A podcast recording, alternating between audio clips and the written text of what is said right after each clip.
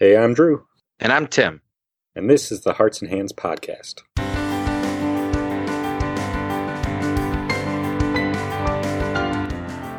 In episode 42, we talked to Dan Jasperson about magic as an art form.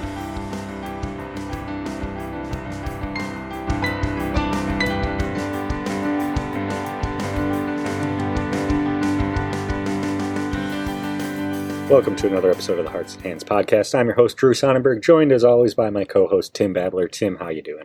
Doing pretty well, Drew. Yeah, things are just things are going well. Things are in a groove. How about you? Going pretty well. Uh, we're installing a pastor this week, so I'm pretty excited about that. Also, really excited because we got to talk to Dan Jasperson this week, who is, as far as I am aware, the only WELS magician, and I secretly love magic. Like, I'll just stay up late at night watching episodes of Penn and Teller fool us. um, so I was really, really excited to get the chance to talk to him this week. Yeah, it's a good experience, good insight, and just love love what he has to say. So uh, let's get right to that interview. Today, we are very excited to welcome Dan Jasperson to the podcast. Welcome, Dan. Hi, thanks, guys. And Dan, for the, our listeners who may be less familiar with you, could you briefly explain who you are and what you do? I am a magician. I I was with Kingdom Workers for several years, and I performed at the the WELS Youth Rally a couple times over the years. And now I'm a freelance magician. I live out in Wyoming and travel all over the country. And most of my clients are secular corporate clients, but occasionally I do hit a church and stuff like that too. But uh, yeah, so in short, I'm a magician. Awesome. And our listeners may be a little curious why we wanted you on the podcast because they don't often necessarily associate magic with creativity or with, with art, but you very much think it's an art form, and I, I agree. But wh- why do you feel it, it stands right up there with all these other uh, mediums we talk to, like music or, or writing or painting or anything like that? Yeah, I think if you zoom out from, you know, you look at what's the definition of art? And generally speaking, this is very debatable territory, but of course, art is basically how are you going to express yourself through some form of some form of creativity, you know? And so if you're writing and you're writing short stories or you're writing poetry or even nonfiction, you know, that's an expression of your perspective and your point of view on the world. Same thing with music. If you're writing songs and you're writing about life and God and whatever it is, you know, you're you have a you have a point of view on the world. And so as a magician, I think that that's kind of my my chosen arena of expressing my perspective on on life and hardship and love and hope and all those sorts of things. So what what is it that made that kind of drew you to magic or like made it stand out to you from other art forms? I think some people are kind of what's the right way to say this? You know it from a very early age, but you don't always know it at that time. And so for me, when I was in second grade, I grew up in New Ulm, Minnesota, uh, St. Paul's Lutheran School right there in New Ulm. And when I was in second grade, my teacher was going around the room asking all of us kids, What do you think your God given talent is? And so my classmates would one by one they were standing up saying i'm good at dancing or i'm good at music or i like to help my mom or you know all those sorts of things normal kind of second grade answers. Got around to me and i stood up very proudly and i said i'm sneaky. And uh and she says okay can you explain that a little bit more? And this is honest truth as I remember it, you know, 30 plus years later. But uh, I said, well, if someone steals one of my toys, I can sneak behind them, climb up a tree, and get it back. That was the logic of my, you know, eight-year-old brain or whatever at the time. You know, so so as I've grown up and and studied and traveled and and started performing and stuff, that little story has stuck in my head for such a long time. That is not when I got into magic specifically, that happened much later. I was in college and I was working in the Mall of America up in Minneapolis at a juggling store. At that time, I was 18, 19 years old and I was performing as a juggler already. And around the around the corner from me was a magic shop. it was actually a costume shop, but in the back there was a, a counter that sold magic stuff. The guy that worked that counter was a retired con artist, and he had spent 30, 35 years working for different mafias all over the world. He'd been dealing crooked poker games and blackjack games in, you know, basement rooms of casinos and all kinds of places. I met him when he was much older. He was 65 or, or better at the time. And, and he was just selling magic, you know, and, and I was a 19 year old kid who didn't know anything about magic. And I walked in and I would watch him for hours. I mean, after my shift was done at my store. I would watch him for a long time performing for people and selling to people and all kinds of stuff. And after a couple weeks of this, like he he figured out that I was interested.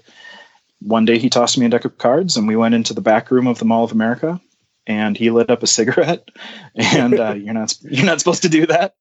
And he started dealing cards and he started showing me how to deal these different invisible deals with with decks of cards. You know, and then I was hooked. And after that, I bought a few books and he sold me a few other things and taught me several other things. Kind of the rest is history from there. And now, you know, I'm about 20 years after that, and I've got a library full of books and other resources and a handful of magicians that I trust, and we swap notes. I think one of the things that fascinates me about magic uh, is that there's sort of an element of, of secrecy about it.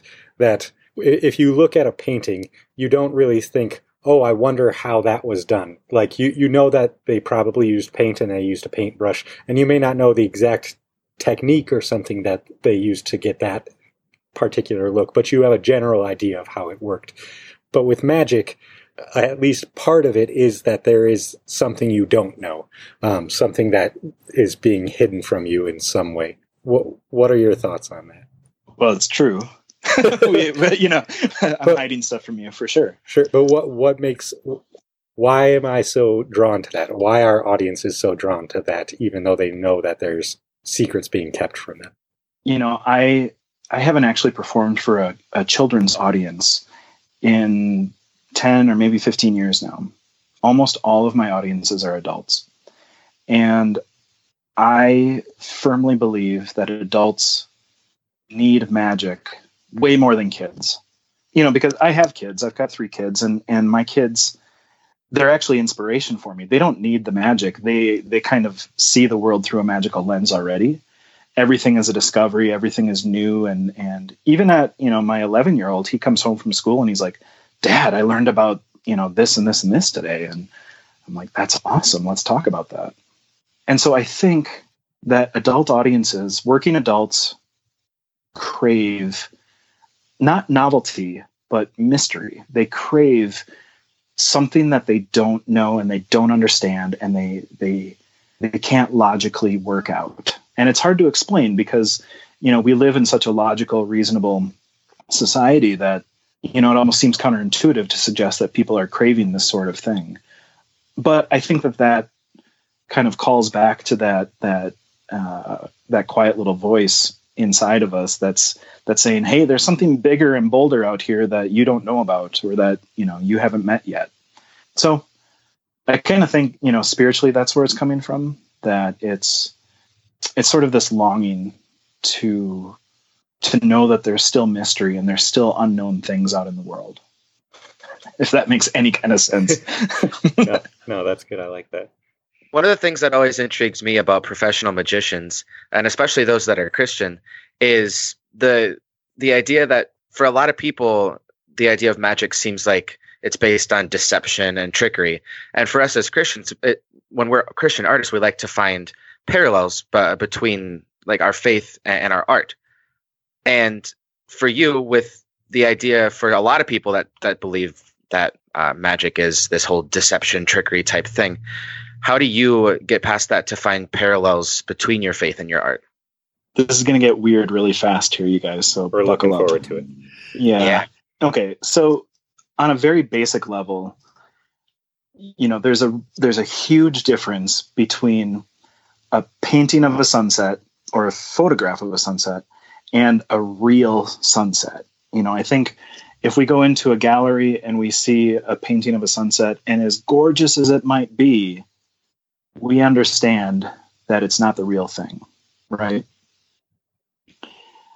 I think that magic and this is this is so hard to put into concise terms, but magic is essentially the study of the supernatural and the movements of supernatural beings and miracles and all of those sorts of things.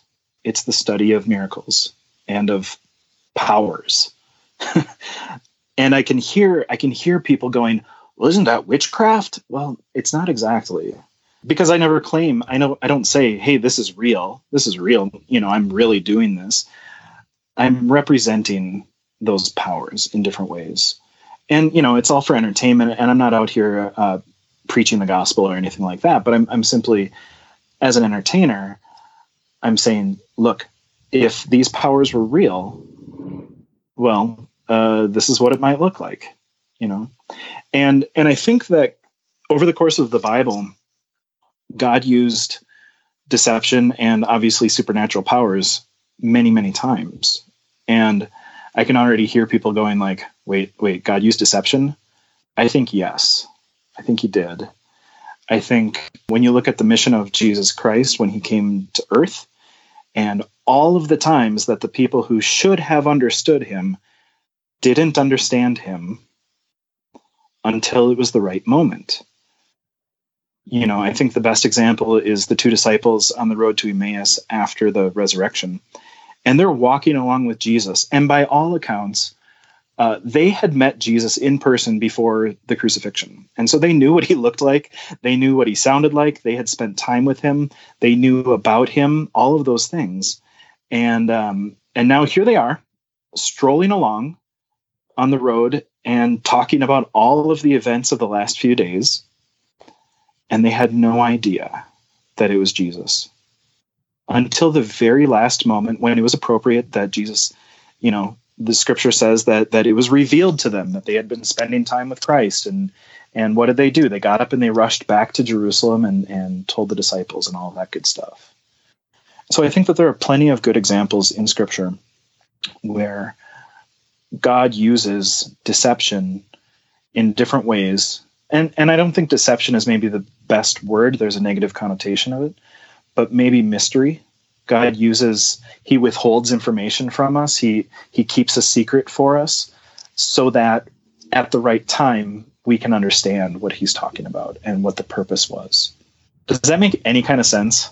Or am I crazy? I think that makes a lot of sense.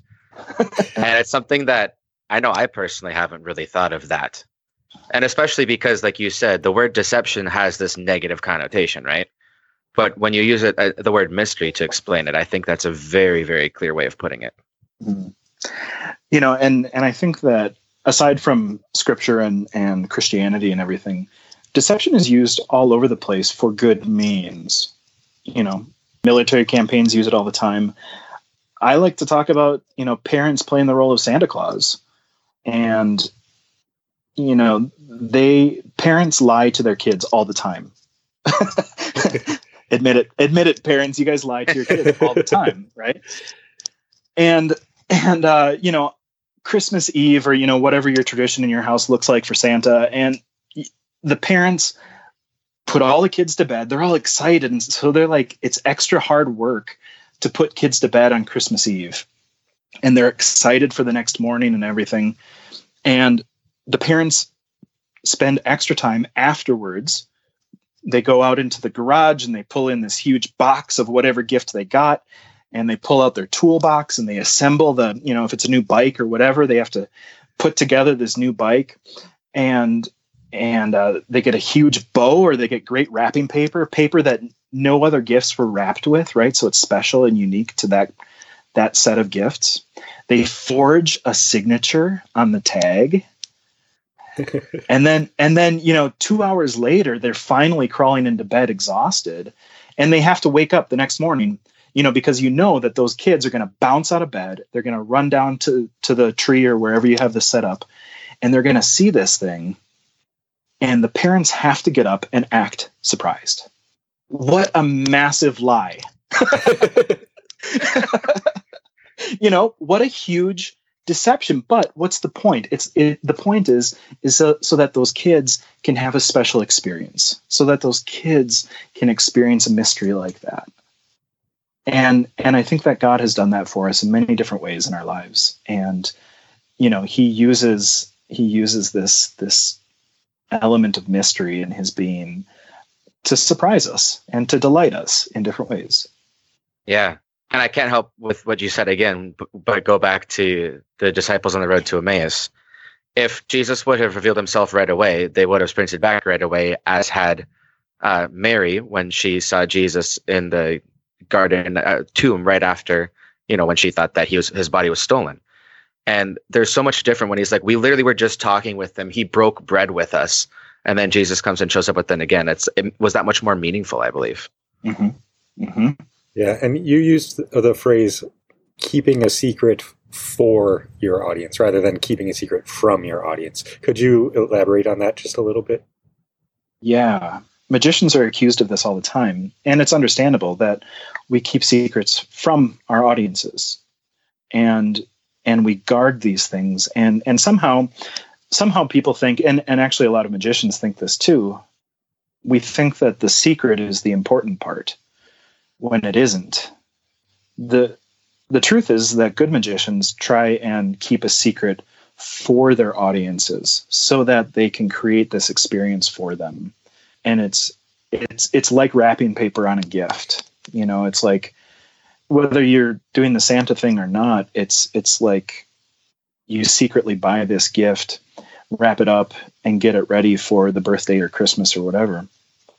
And you could blurt out that hey i got you a new you know a new whatever for this gift 25 days before christmas day. You know you could easily say that to your your you know husband or wife or kids or whatever but we don't. We keep that secret for them so that way on that day when they open the gift it's special. And and that's kind of how i think about magic is that the secrets yeah they're important but they're not the thing. They're not the gift. You know what I mean? Sure. The gift is the gift is so much deeper and so much more interesting than the secret itself.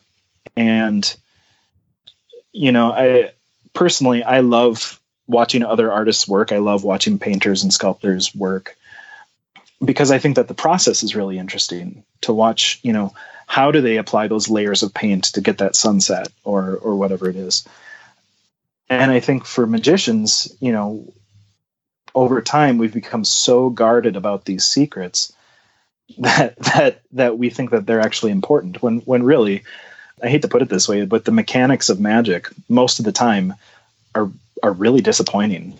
You know, if you want to boil it down to the methods of how we do our things, you know, uh, you're going to be disappointed. You, you talk about when when you kind of are in on the secrets, it being a little disappointing. How how do you keep it fun or interesting or intriguing for yourself as a creator when it it's almost more disappointing to be in the know? One of the hardest things for a, an experienced magician to deal with is thinking like a beginner and thinking like the audience because we do get really wrapped up in the how of something is going to accomplish, you know, going to be accomplished. We we get wrapped up in the in the secrets and and how it's going to happen. Keeping that why in front of us, keeping the audience's surprise or delight or the message behind the magic or whatever, keeping that stuff front and center is really important. But man, it's so difficult to watch magic as a beginner for me now as a as a novice as you know somebody who doesn't know a pile of secrets. Because the truth is i've got i've got a library of books sitting right behind me right now that that has i don't know literally probably hundreds of thousands of secrets contained in them right now. And and i've read most of them you know? So so it's hard to fool me now and it still happens occasionally which is the best day in the in the year. Like that's my favorite time of the year is when somebody fools me and so I think I think uh, keeping your audience's perspective in mind, keeping the message that you want to convey front and center, that's that's the hard work of being a magician, I think. Well, we'd love to keep talking, but we also are running a little short on time. But before we go, we if there's anything you'd like to plug or promote, we'd love to give you a chance to do that. You know, most of my clients are are corporate events and things like that, but I have occasionally gone out and performed at churches in different parts of the country and different youth rallies. I know that there's different regional youth rallies and things. And so if anybody's looking to book me for one of those sorts of things, I'd love to hear from you. I'd love to talk about specific themes and messages that you want to wrap into any kind of performance or presentation. So you can find my information. You can Google me, just Daniel Jasperson, we'll find it, or magicianatplay.com is the website. So find me. Let's chat. Awesome. Well, thanks so much for coming on, Dan. It was a pleasure talking to you, and I look forward to having you back on the show again real soon. Thanks, guys. Appreciate it. That wraps it up for another episode of the podcast. As always, if you have questions you want answers to or people you want to hear from, feel free to reach out to us at heartsandhandspodcast at gmail.com or on any social media platform at WELS Creatives. And we'd also love to hear from you if you are another WELS magician so that you could prove us wrong. We'd love to talk to you as well. And we'd also like to say thank you to our patrons on patreon.com slash hearts and hands podcast.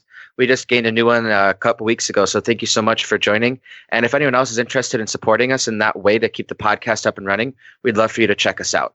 Thanks for listening. We'll catch you next time.